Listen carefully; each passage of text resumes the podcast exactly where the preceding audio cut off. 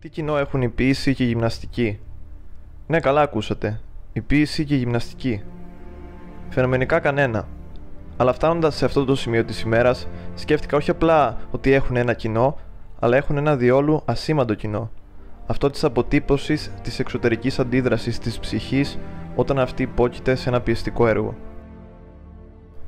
Η ποίηση, με τα όμορφα σχήματα, τις δύσκολες λέξεις και τις συνεχόμενες αλληγορίες και τους συμβολισμούς, ενώ η γυμναστική με τον υδρότα, τη βαριά αναπνοή και το γονάτισμα προς τη γη του ανθρώπου που βρίσκεται καταπονημένος μετά το τέλος της προπόνησης.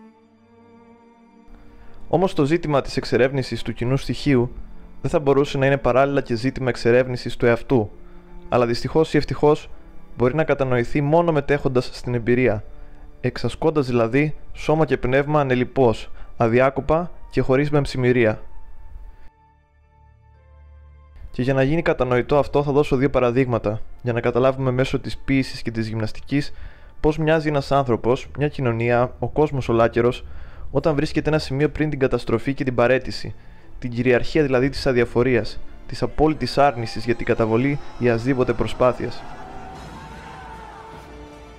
Βρίσκεσαι στον τελευταίο γύρο του αγώνα της ζωής σου.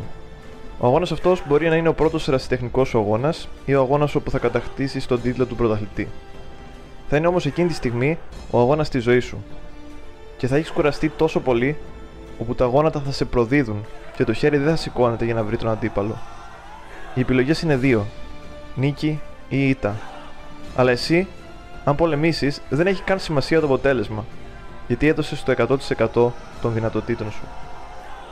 Αν όμως απογοητεύσεις τον εαυτό σου και δεν προσπαθήσεις όσο πραγματικά θα μπορούσες, θα είσαι ο πιο δυστυχισμένος άνθρωπος διότι θα θέλεις να αλλάξεις μια ανάμνηση που συνέβη στο παρελθόν, και μέχρι τώρα το παρελθόν είναι το πιο μακρινό μας μέλλον.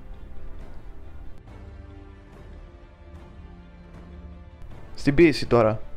Πώς καταραίει μια κοινωνία, τι σπταίει, το άτομο, οι θεσμοί, η κυβέρνηση, ο δήμαρχος, ο τοπικός πρόεδρος, ο πατέρας μας, η μητέρα μας, όλοι μαζί.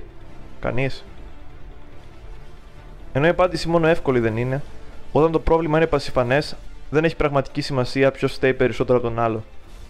Δεν μπορούμε να βγάλουμε ένα τευτέρι και να υπολογίσουμε ποιος αμέλησε περισσότερο την ευθύνη του. Η διαφορία φωνάζει. Οι θερμοπύλες έπεσαν χωρίς καν να υπάρξουν και περιμένουμε απλά τους βαρβάρους, οι οποίοι όμως χωρίς εμάς δεν θα υπήρχαν ποτέ. Κωνσταντίνος Καβάφης, περιμένοντας τους βαρβάρους. Τι περιμένουμε στην αγορά συναθρισμένη; Είναι οι βάρβαροι να φτάσουν σήμερα. Γιατί μέσα στη σύγκλιτο μια τέτοια απραξία, τι κάθονται οι συγκλητικοί και δεν νομοθετούνε; Γιατί οι βάρβαροι θα φτάσουν σήμερα; Τι νόμους πια θα κάνουμε οι συγκλητικοί; Οι βάρβαροι σαν έλθουν θα νομοθετήσουν. Γιατί ο αυτοκράτορ μας τόσο πρωί σηκώθη και κάθεται στις πόλεως την πιο μεγάλη πύλη; Στο θρόνο επάνω επίσημος φορώντας την κορώνα. Γιατί οι βάρβαροι θα φτάσουν σήμερα και ο αυτοκράτορ περιμένει να δεχτεί τον αρχηγό τους. Μάλιστα ετοίμασε για να τον δώσει μια περγαμηνή. Εκεί τον έγραψε τίτλους πολλούς και ονόματα.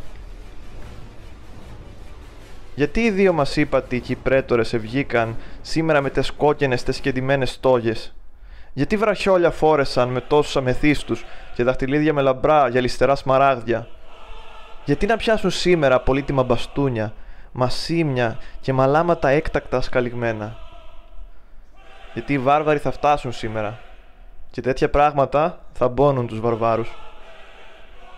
Γιατί και οι άξιοι ρήτορες δεν έρχονται σαν πάντα να βγάλουν τους λόγους τους, να πούνε τα δικά τους; Γιατί οι βάρβαροι θα φτάσουν σήμερα και αυτοί βαριούνται εφράδιες και δημιουργίες. Γιατί να αρχίσει μόνο μιας αυτή η ανησυχία και η σύγχυσης. Τα πρόσωπα τι σοβαρά που έγιναν. Γιατί αδειάζουν γρήγορα οι δρόμοι και οι πλατείες και όλοι γυρνούν στα σπίτια τους πολύ συλλογισμένοι.